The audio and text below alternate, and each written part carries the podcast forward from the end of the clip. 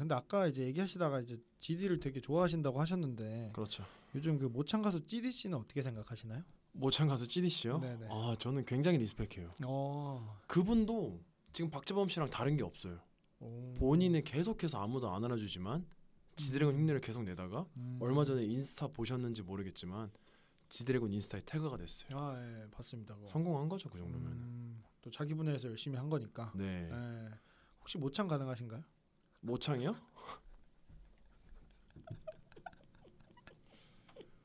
모창 어떤 부분을 원하시는 거죠? 네. 아, 학교 중이 땡땡땡 이런. 학교 중. 아. 학.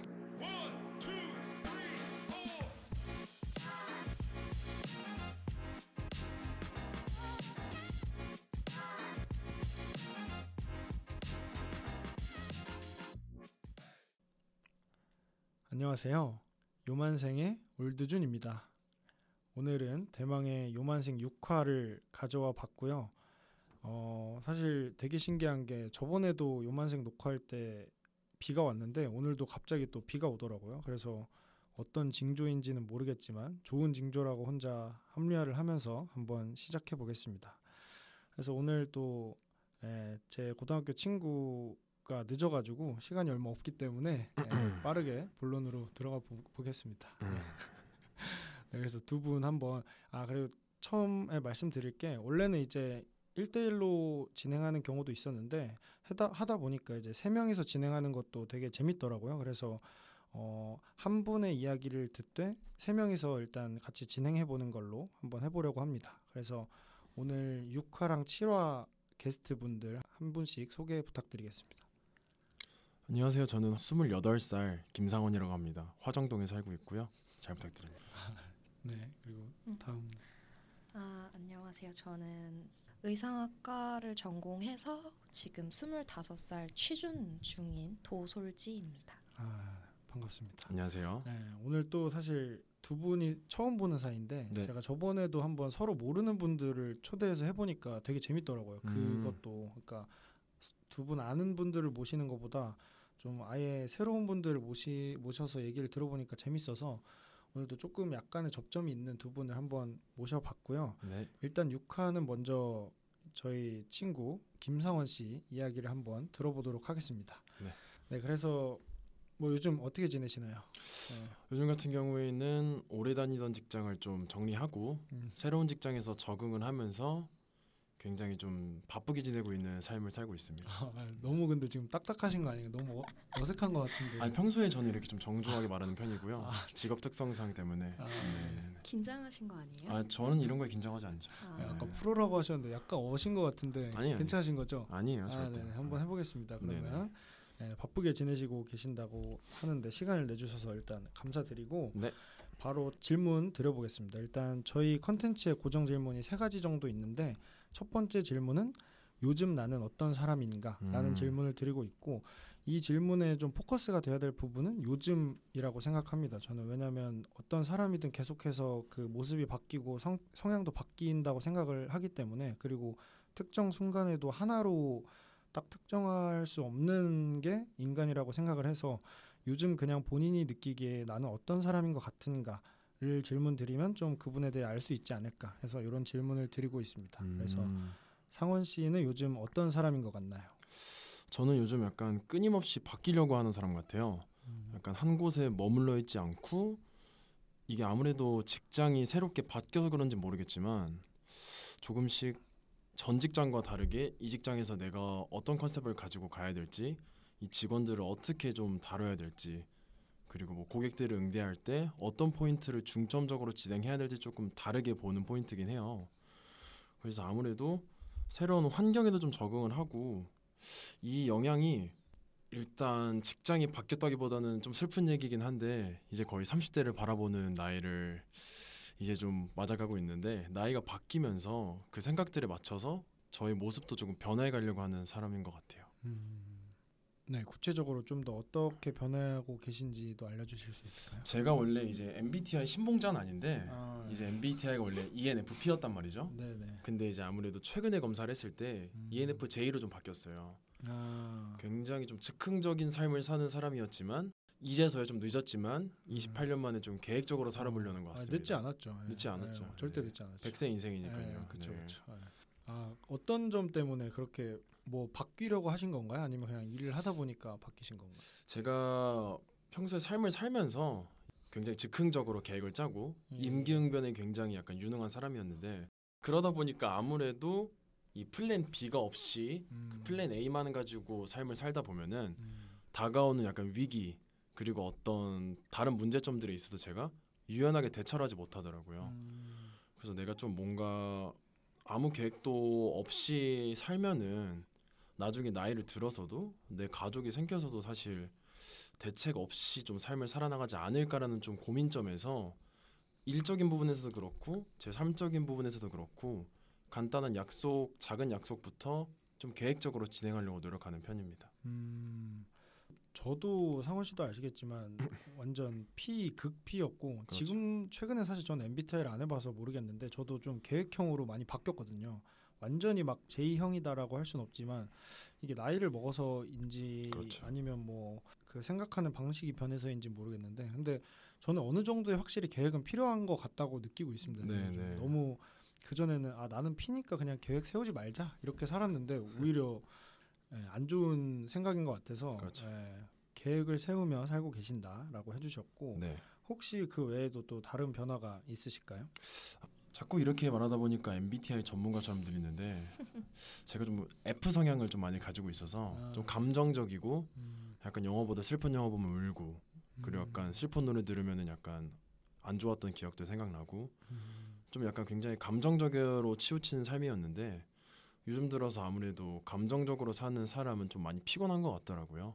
모든 사람의 생각, 모든 사람의 행동을 굉장히 많이 신경을 쓰다 보니까 하나하나 신경을 쓰고 상처를 받고, 그래서 이 상처를 좀 덮기 위해서 어떻게 해야 될까라는 고민들이 조금 많아지는 것 같아서 이성적으로 조금 사람을 대할 때 차갑게는 아니더라도 어느 정도 거리를 두고 이성적으로 생각을 하고 대하는 편으로 바뀐 것 같아요.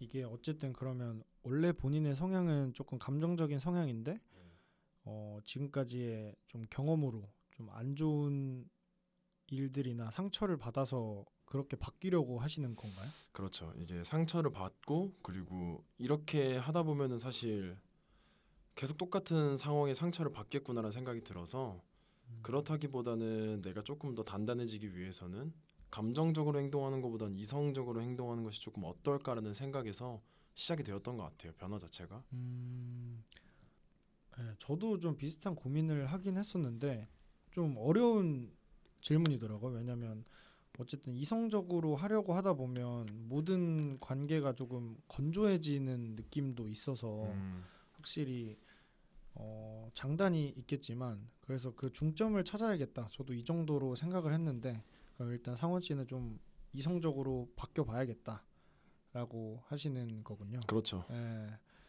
그래서 저한테도 좀 이성적으로 바뀌신 게 아닌가.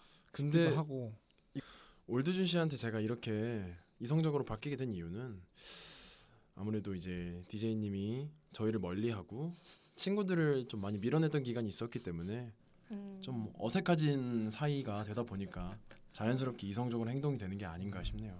아, 또 이렇게 루머를 퍼뜨리시면은 예, 안 되는데. 네네네. 예, 아무튼 알겠습니다. 그렇게 하고 그러면은 아까 말씀해주신 것처럼 직장을 최근에 바뀌었다고 직장이 최근에 바뀌었다고 얘기를 해주셨는데 제가 이제 오랜 시간 동안 봐오면서 사실 상원 씨가 직장뿐만 아니고 알바도 되게 많이 하셨고 여러 가지 환경에 놓이셨던 적이 되게 많잖아요. 네.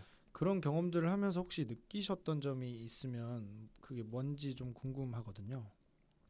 아무래도 다양한 곳에서 일을 하고 다양한 사람을 만나게 되다 보면은 사실 큰 장점도 있고 단점도 있어요.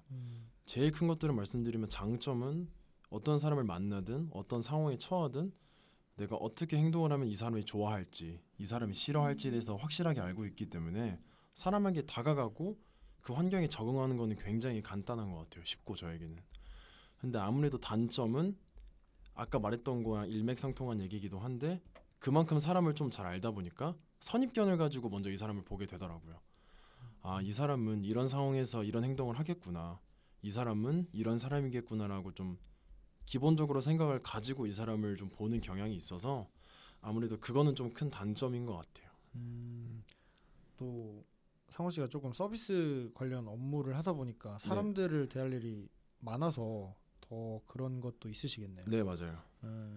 그러면은 어쨌든 선입견을 갖고 보는 거는 좋지 않은 거잖아요. 네, 그렇죠. 그러면은 그거에 대해서 이러면 어떻게 해야겠다 이렇게 생각하셨던 게 있나요? 그래서 사람을 이제 외적으로도 그렇고 그냥 한 장면 장면으로 보지 않고 조금 넓게 이 사람을 보다 보면은 내가 이 사람의 진면목을 알 수 있겠다는 생각이 들어서 그런 말도 있잖아요. 이제 나무를 보지 말고 숲을 봐라. 그런 것처럼 이 사람의 한 그루 한 그루들의 장면을 보는 게 아니라 이 사람의 숲 전체적인 모습들을 좀 보다 보면은 이 사람이 진짜 어떤 사람인지 이 사람이 어떤 성향을 가지고 있는지 좀 정확하게 파악할 수 있을 것 같아서 조금 전체적으로 사람을 볼 때 노력하는 편입니다.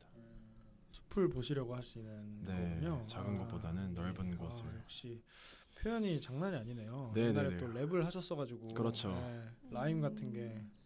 그렇죠. 그런 것까지 말씀을 하시네요. 네. 아니 또 이게 요즘에는 자기 PR 시대니까 네, 상원 씨 또 모르잖아요. 사실 유튜브 하실 수도 있고 나중에. 근데 유튜브를 해도 제가 래퍼는 할 것 같지는 않은데 굳이 랩을 했던 것까지 굳이 얘기하시는지 모르겠네요. 원하시면 편집해드리겠습니다. 아닙니다. 괜찮으신 거죠? 네, 이게 묘미니까요. 알겠어요. 래퍼 상원 씨 그러면은 첫 번째 질문 잘 들어봤고요. 네. 근데 사실 짤막짤막하게 답변을 들었는데도 꽤 상원 씨가 어떤 사람인지를 좀 알 수 있었던 그런 내용으로 답변을 해주신 것 같아요. 그래서 이 정도로 일단 첫 번째 질문 마무리를 해보고 그 다음에 두 번째 질문 한번 드려보도록 하겠습니다. 그래서 저희 컨텐츠의 고정 질문 중에 두 번째는 이제 요즘 많이 하는 생각인데요. 사실 이 질문이 조금 저희 컨텐츠의 핵심 질문이 아닐까라고 저는 생각하고 있습니다. 왜냐하면 사실 요즘에 가장 많이 하는 생각이 어떻게 보면 뭐 그게 고민일 수도 있고 아니면 그냥 미래에 대한 생각일 수도 있는데 그게 그분을 잘 알 수 있는 질문이지 않을까라고 생각을 해서 근데 뭐 너무 추상적일 필요는 없고 그냥 진짜 간단하게 요즘에 뭐 회사 다니기가 싫다 아니면 뭐 메뉴 정하는 게 너무 어렵다 이런 간단한 것도 괜찮거든요. 그래서 그런 간단한 것부터 조금 뭐 고민이 있으시다면 그런 얘기까지 편하게 얘기해 주시면 좋을 것 같습니다. 아무래도 요즘 제일 많이 드는 생각은 자꾸 나이 얘기를 하다 보니까 굉장히 아저씨 같은데 이제 어떻게 하면 조금 더 나은 삶을 살 수 있을까라에 대한 그 의문점 그 물음표를 가지고 좀 살아가는 것 같아요. 물음표? 네, 머리 안쪽에 좀 퀘스천 마크가 좀 가득 차 있는데 나은 삶이라는 게 사실 제가 원하는 삶 그리고 남들이 봤을 때 굉장히 저 사람은 굉장히 성공했다라는 기준점이 다른데 그렇죠. 저는 제 기준에서 이제 정말 내가 나중에 죽고 나서도 후회 없는 삶을 살았는가 그만큼 조금 굉장히 행복하고 성공적인 삶을 살았는가에 대해서의 고민을 되게 많이 하는 편인 것 같아요. 그래서 지금 시점에서 어떻게 조금 더 스스로를 발전하고 어떻게 하면 좀 더 나은 삶을 살 수 있을까라는 고민을 되게 많이 해보는데 올드준 씨도 아시다시피 저는 어릴 때부터 결혼을 좀 빨리 하고 싶은 편이었기 때문에 어떻게 하면 성공적으로 결혼을 하고 그 가족을 위해서 금전적으로 안정적인 삶을 살아가며 그리고 내가 노후를 완벽하게 대비한 후에 황금 노년기를 보낼 수 있을지에 대한 고민을 좀 제일 많이 하고 있는 것 같아요. 네, 저도 사실 원래 알고 있긴 했는데 이렇게 진지하게 얘기를 해본 적이 없어서 그래서 상원 씨가 결혼을 빨리 하고 싶으신 이유는 뭔가요? 아무래도 어머니 아버지의 영향이 좀 컸죠. 제가 외동이다 보니까 좀 사랑을 많이 받은 편도 있는데 어머니 아버지가 동갑이시고 그리고 서로를 굉장히 많이 챙기고 그리고 투닥거리면서 나오는 케미들을 조금 많이 봤기 때문에 나도 뭔가 결혼을 빨리 해서 두 분처럼 조금 행복하고 투닥거리지만 서로 사랑하면서 살고 싶다라는 생각이 좀 많이 들었던 것 같아요. 근데 그게 연애로서는 충족이 안 되는 어떤 그런 거 좀 안정된 상태에서 투닥투닥 이 좀 더 좋으시기 때문에 결혼을 하고 싶으신 건가요? 네, 그렇죠. 아무래도 제가 외로움을 좀 많이 타는 편이기도 해서 완벽하게 100% 내 편이 있으면 어떨까라는 생각을 많이 해봤는데 그러면은 사실 뭐 제가 운동을 하고 있든 밥을 먹고 있든 제가 일을 하고 있든 그 사람 생각을 하면 굉장히 안정적으로 진행이 될 수 있을 것 같아서 100% 제 편을 좀 가지고 싶다라는 생각이 좀 있습니다. 사실 저도 이제 상원 씨 100% 상원 씨 편인데. 네? 아, 그렇군요. 아, 당황을 하셨나 봐요. 갑자기 목이 막히시는지. 아니. 당황스럽네요. 네. 그렇군요. 그래서 일단은 빨리 결혼을 하고 싶고 그 후에 이제 뭐 노후 대비까지 좀 어떻게 하면 좋을까를 생각하고 계신 것 같은데. 네. 그러면 이제 아까 말씀해주신 게 결국엔 성공적으로 결혼을 하고 싶다 이런 맥락인 것 같은데. 네. 좀 그런 성공적인 결혼이 단순히 어떤 부인과의 관계만 있는지 아니면 그 외에 뭐 상호 씨가 지향하고 있는 결혼 라이프 이런 게 있는지도 궁금하거든요. 어떤 식의 결혼 생활을 하고 싶은지. 저는 딱 세 가지를 중요시 생각하는 것 같아요. 제가 결혼을 하기 위해서는 일단 부인이 있어야 되죠. 와이프가 있어야 되기 때문에 일단 저랑 성향이 좀 비슷하고 하지만 계속해서 좀 배울 점이 많은 사람, 그런 사람을 와이프로 둔다면 서로 부족하고 좋은 점들을 보완하고 배워가면서 계속해서 발전해 나갈 수 있는 좀 발전적인 부부가 되지 않을까라는 좀 생각이 있습니다. 네. 그리고 원래는 아이를 좀 많이 낳고 싶었는데 요즘 세상이 좀 금리도 많이 오르고 월급은 오르지 않고 물가도 많이 오르다 보니까 이게 아무래도 아이를 낳아서 얻는 기쁨이 굉장히 크겠지만 그래도 내가 정말 사랑하는 사람과 둘이 보내는 시간도 굉장히 소중하지 않을까라는 생각 때문에 저에게 있어서의 굉장히 성공적인 결혼 생활이란 그냥 둘이서 오순도순하게 여행도 많이 다니고 서로만을 생각하고 사랑하면서 살아가는 게 성공적인 결혼이 아닐까 싶어요. 아이를 굳이 낳지 않아도. 네. 그러면 육아, 그러니까 아기를 낳는 것은 좀 더 고민해볼 문제인 거네요? 네, 그렇죠. 아무래도 새로운 직장에서의 결혼하신 분들이 굉장히 많은데 결혼해서 아이를 낳은 분들의 표정과 아이를 낳지 않은 분들의 표정이 좀 많이 다르더라고요. 그 이제 상쾌함이라 그래야 되나? 약간 퇴근했을 때 굉장히 상쾌해서 이제 남편과 한잔을 하고 그럴 수 있는 분들이 있지만 그래도 퇴근하고 나서 아이들 챙기고 집안일도 좀 가담을 해야 되는 분들도 있기 때문에 제가 좀 자유로운 편이어서 저는 이제 퇴근하고 아내랑 간단히 한잔하면서 하루를 마무리하고 싶은 좀 욕심이라면 욕심이 있는 것 같아요. 이건 또 처음 듣는 얘기네요. 근데 사실 아기를 낳으면은 거의 자기 시간의 뭐 절반 이상이 사라지는 거로 생각하면 된다 이렇게 얘기를 하더라고요. 그래서 정말 쉽지 않은 거라고 저도 얘기를 많이 들어가지고 저도 요즘 사실 그 원래 저도 아기를 엄청 좋아해서 아기를 웬만하면 낳고 싶다였는데 물론 이제 상대방의 입장도 들어봐야 되지만 근데 요즘에는 또 저도 좀 비슷하게 생각이 바뀐 것 같아요. 좀 아기를 낳고 키우는 것 자체가 워낙 힘든 일이라는 걸 많이 듣다 보니까 또 내가 잘 키울 수 있을까 이런 생각들도 하게 되고. 그러면은 결혼 외에도 이제 금전적인 어떤 성공을 좀 이루시고 싶은 것 같은데. 네. 혹시 결혼과 금전적인 것 외에 좀 아까 뭐 더 나은 삶을 살고 싶다고 하셨으니까 그 외에 아 내가 이렇게 살면 더 나은 삶이겠다라는 것들이 혹시 있을까요?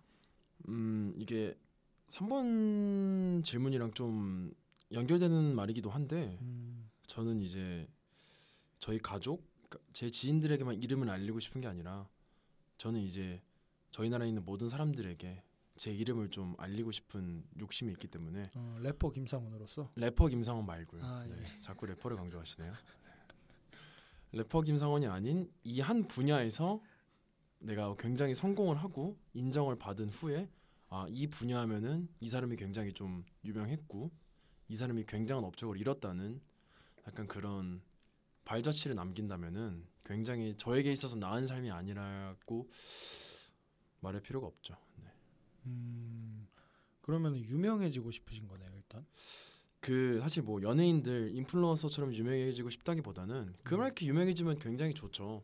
저는 사람들의 관심을 받는 것도 좋아하고 그런 상황을 즐기는 편이기도 하니까요. 근데 아무래도 그런 유명세보다는 짧은 단기간의 유명세가 아닌 조금 이 분야 내에서 유명이라기보다는 인정, 명예에 더 가까운 것 같아요. 네. 명예. 네. 알겠습니다.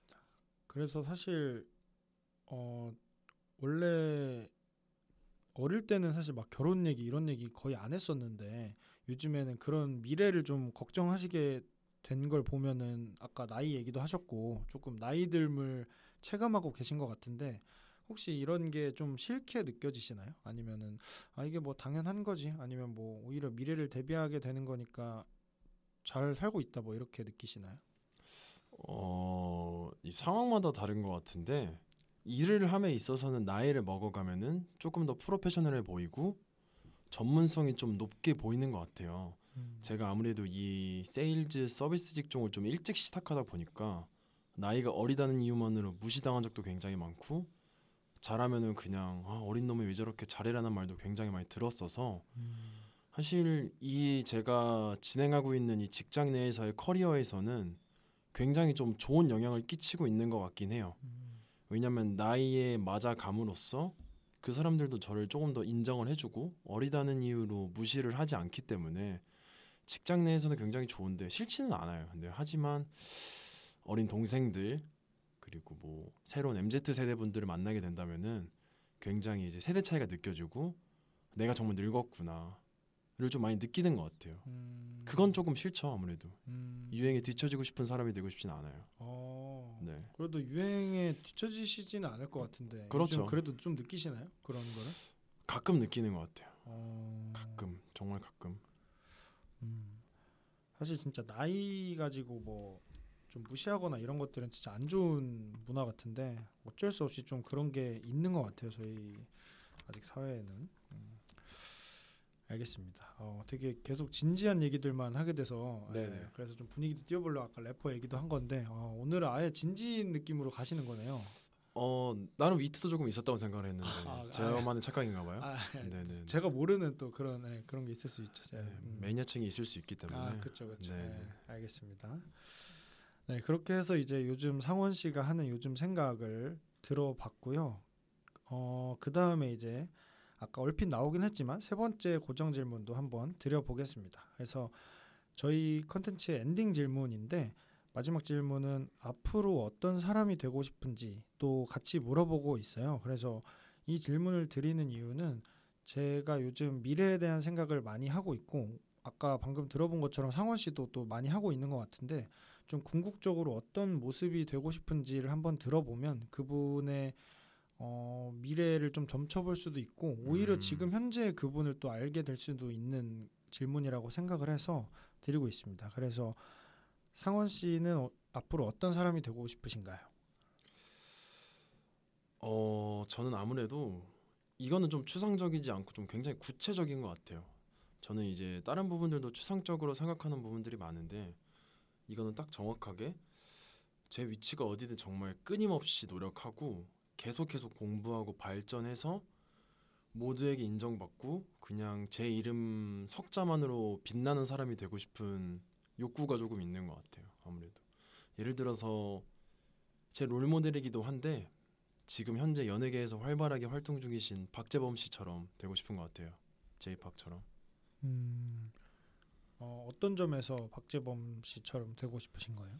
아무래도 예전부터 저는 아시다시피 연예계에 관심도 많고 아이돌계에도 좀 관심이 많아요. 뭐 노래도 굉장히 즐겨 듣고 그러다 보니까 워낙 박재범이란 사람에 대해서는 좀 워낙에 잘하고 자기 분야에서 굉장히 높은 위치에 올라가 있는 사람이라고 충분히 느꼈었는데 요즘 들어서 뭐 본인의 레이블도 여러 가지 가지고 있고 소주 사업도 원소주 이번에 크게 대박이 났죠. 아무래도 그러다 보니까 본인 분야에서 이미 굉장히 높은 위치에 올라서 있고 모든 사람에게 인정을 받지만 그 상황에서 안주하지 않고 끊임없이 달려나가고 새로운 분야에 도전하는 것 자체가 굉장히 좀 멋있다고 생각이 들었어요. 그리고 최근에 은퇴하신 이제 코리안 좀비 정찬성 선수가 이제 너는 내 운명 동상이몽이라는 SBS 프로그램이 있어요. 거기 나와서 이제 박재범에 대해서 얘기를 했는데 박재범이 그런 얘기를 했더라고요. 정찬성이 왜 나를 받아줬냐. 래퍼 레이블인데 왜 격투기 선수를 받아줬냐 얘기했을 때 나는 나 자체로도 돈을 잘 벌고 있고 나는 나 자체로도 잘하고 있으니 돈을 벌어다 주지 않아도 된다. 나는 그냥 내가 가진 능력으로 너가 가는 길에 조금 도움이 돼주고 싶다 라고 말을 했더라고요. 그래서 저도 저 자체만으로 혼자 빛나는 사람이 아니라 제 자체만으로 빛나는 사람이 돼서 그 빛을 조금 어둠을 가지고 있는 제 친구들이나 아니면은 좀 그림자에 드려져 있는 길을 걸어가고 있는 제 주변 사람들에게 좀 빛을 비춰주면 어떨까라는 생각이 좀 가지고 있는 것 같아요. 네. 알겠습니다. 저도 사실 박재범 씨 되게 멋있다고 생각하고 있거든요. 그래서 저는 관심도 많아가지고 인터뷰도 되게 많이 찾아보고 최근에 봤던 유튜브 영상 중에 어떤 외국인 두 분하고 팟캐스트 형식으로 좀 인터뷰를 하는 영상을 봤는데 영어로 인터뷰하는 거였는데 와우. 거기서 이제 거기서 이제 박재범 씨한테 그 인터뷰어가 질문을 한 게 그러니까 계속해서 이렇게 나아갈 수 있는 게 어떤 거 이유냐라고 물어보니까 그러니까 계속 내 사람들 때문인 것 같다라고 얘기를 하더라고요. 그러면서 그리고 또 한 가지가 계속 겸손하게 나아가는 태도 때문인 것 같다 이렇게 얘기를 했는데 그래서 왜 그렇게 겸손하려고 하냐고 물어봤는데 그 이유가 이제 그러니까 사실 내가 아무리 유명해져도 그냥 내 주위 사람들한테는 그냥 인간 하나일 뿐이고 그냥 내 사람들한테는 변화하고 싶지가 않다 이렇게 생각을 하면서 겸손하려고 한다.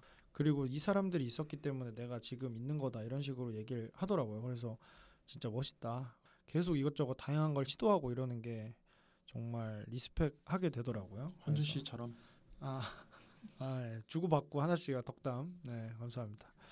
근데 상어 씨도 진짜 열심히 사시잖아요. 저도 그러니까 속으로만 좀 생각해 왔던 건데 사실 아까 말한 것처럼 어린 나이에부터 사회생활을 하는 게 쉽지는 않았을 것 같거든요. 그래서 아까 좀 직장의 변화 이런 것도 얘기를 했던 거고 네, 아무튼 이렇게 네, 저희답지 않게 좀 훈훈하게 가고 있긴 한데 당황스럽네요.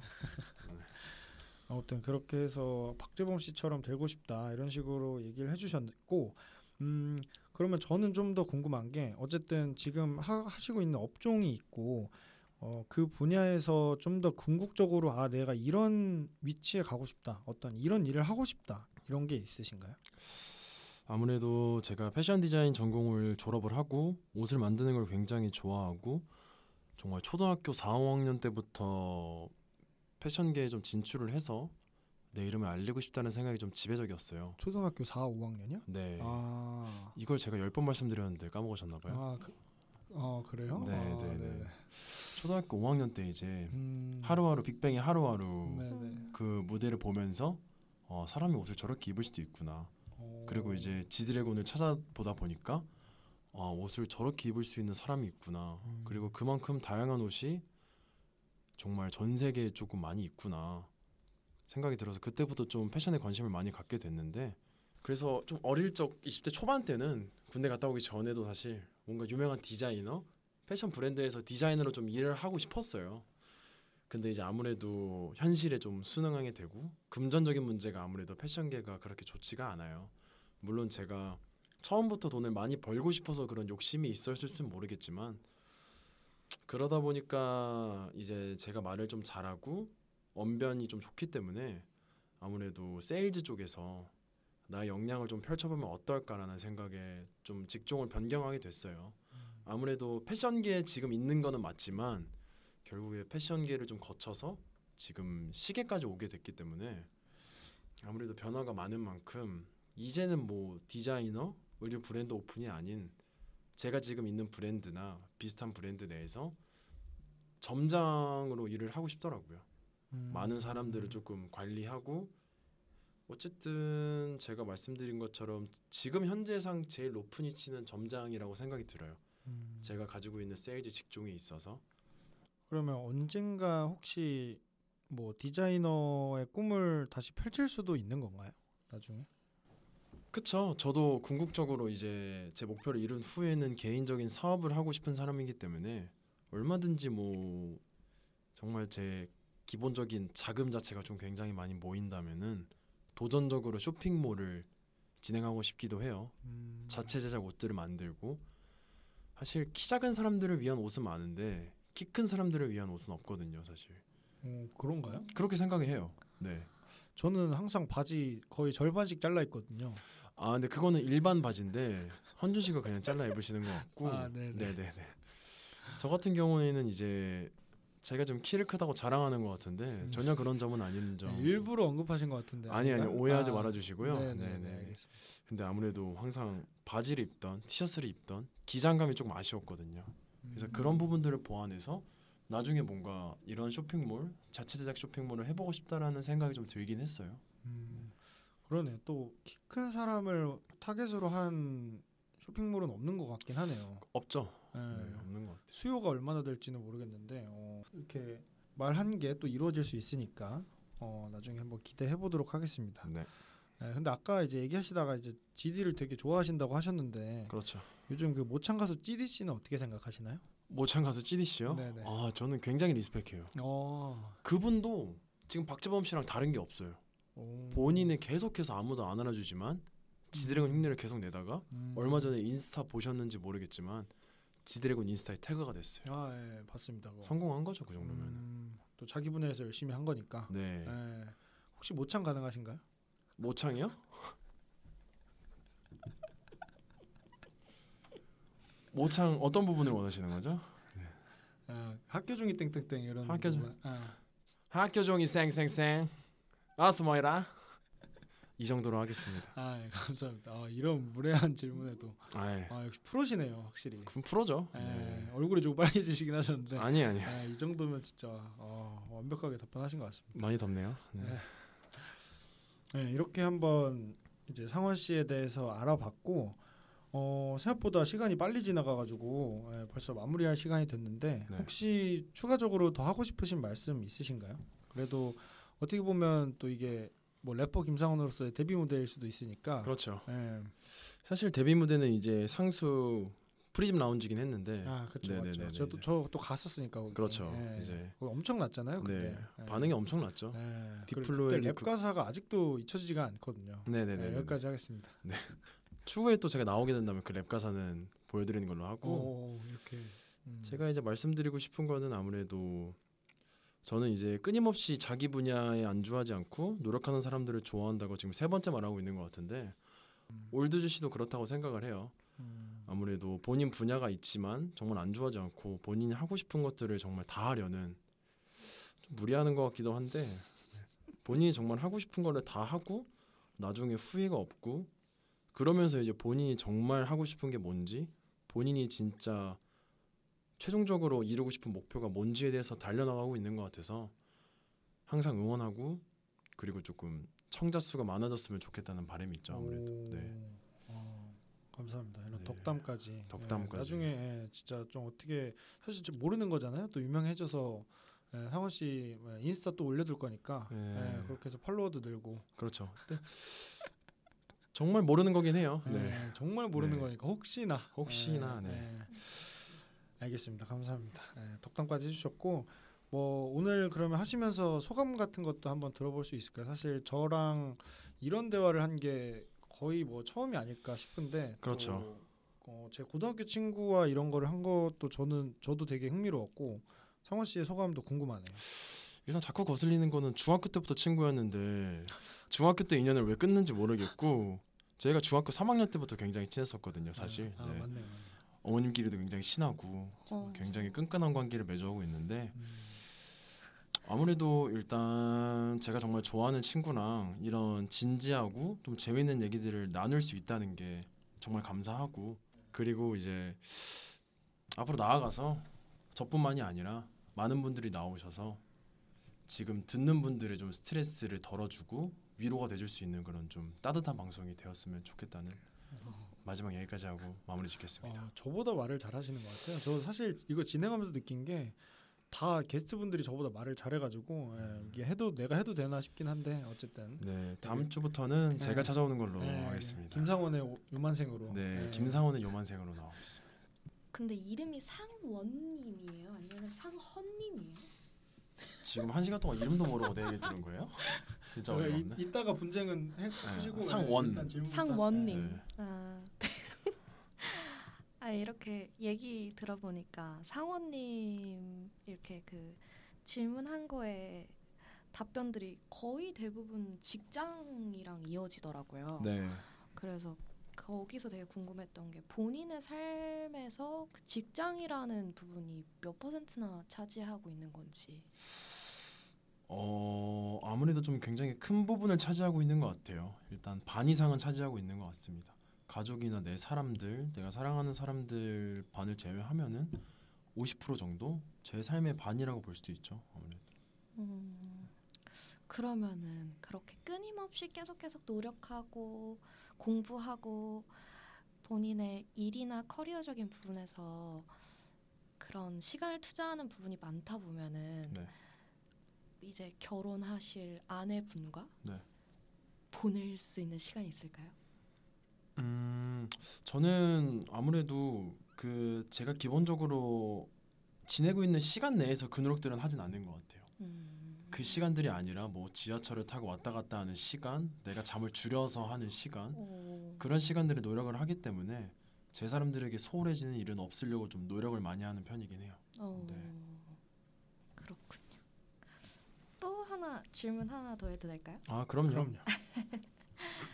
들어보니까 되게 사람들에게 되게 우호적이고 좀 사람들을 대하는 데 있어서 관계에 있어서 좀 되게 적극적인 스타일이고 자신감도 있고 그런 것 같은데 네. 그러면은 상원님은 어떤 집단에서 그런 사람들을 만날 때 무조건 그 집단에 있는 사람들 중에 한 명은 나를 좋아하게 되어 있다 이런 확신이 있을까요? 약간 자만하게 들릴 수 있는데 한 사람뿐만 아니라 그냥 그 모든 집단이 나를 좋아하게 될 것이라는 확신이 있어서 그렇게 다가가는 것 같아요. 네, 저는 어떤 근거일까요? 저의 매력들이지 않을까요? 아, 네네네. 그렇죠. 저에겐 사람을 끄는 매력이 있어서 뭐 외적인 매력이라기보다는 사람을 끌어서 이 사람을 편안하게 해주고 그 사람의 얘기가 나오게까지 하는 매력이라고 할 수도 있고 장점이라고 할 수도 있는데. 그런 자신감들이 좀 있다 보니까 먼저 다가가고 이 사람이랑은 내가 무조건 친해질 수 있겠다라는 생각을 하고 이제 그 집단에 다가가다 보니까 결국엔 그 집단도 나중에 돼서는 저를 좀 반감을 들고 볼 수 있겠지만 마지막에 저를 굉장히 좋아해 주더라고요. 네. 대단하네요. 아 감사합니다. 매력이 많은 친구예요. 네. 그렇죠. 네. 근데 진짜 끼도 많고. 그렇죠. 끼를 좀 잘 부리죠. 플러팅 같은 거. 맞나요? 네 맞죠. 알겠습니다. 이렇게 한번 김상원 씨에 대해서 알아봤고 일단 요만생 6화는 여기까지 하도록 하겠습니다. 네. 네, 들어주셔서 감사합니다. 감사합니다. 요만생의 올드준이었습니다.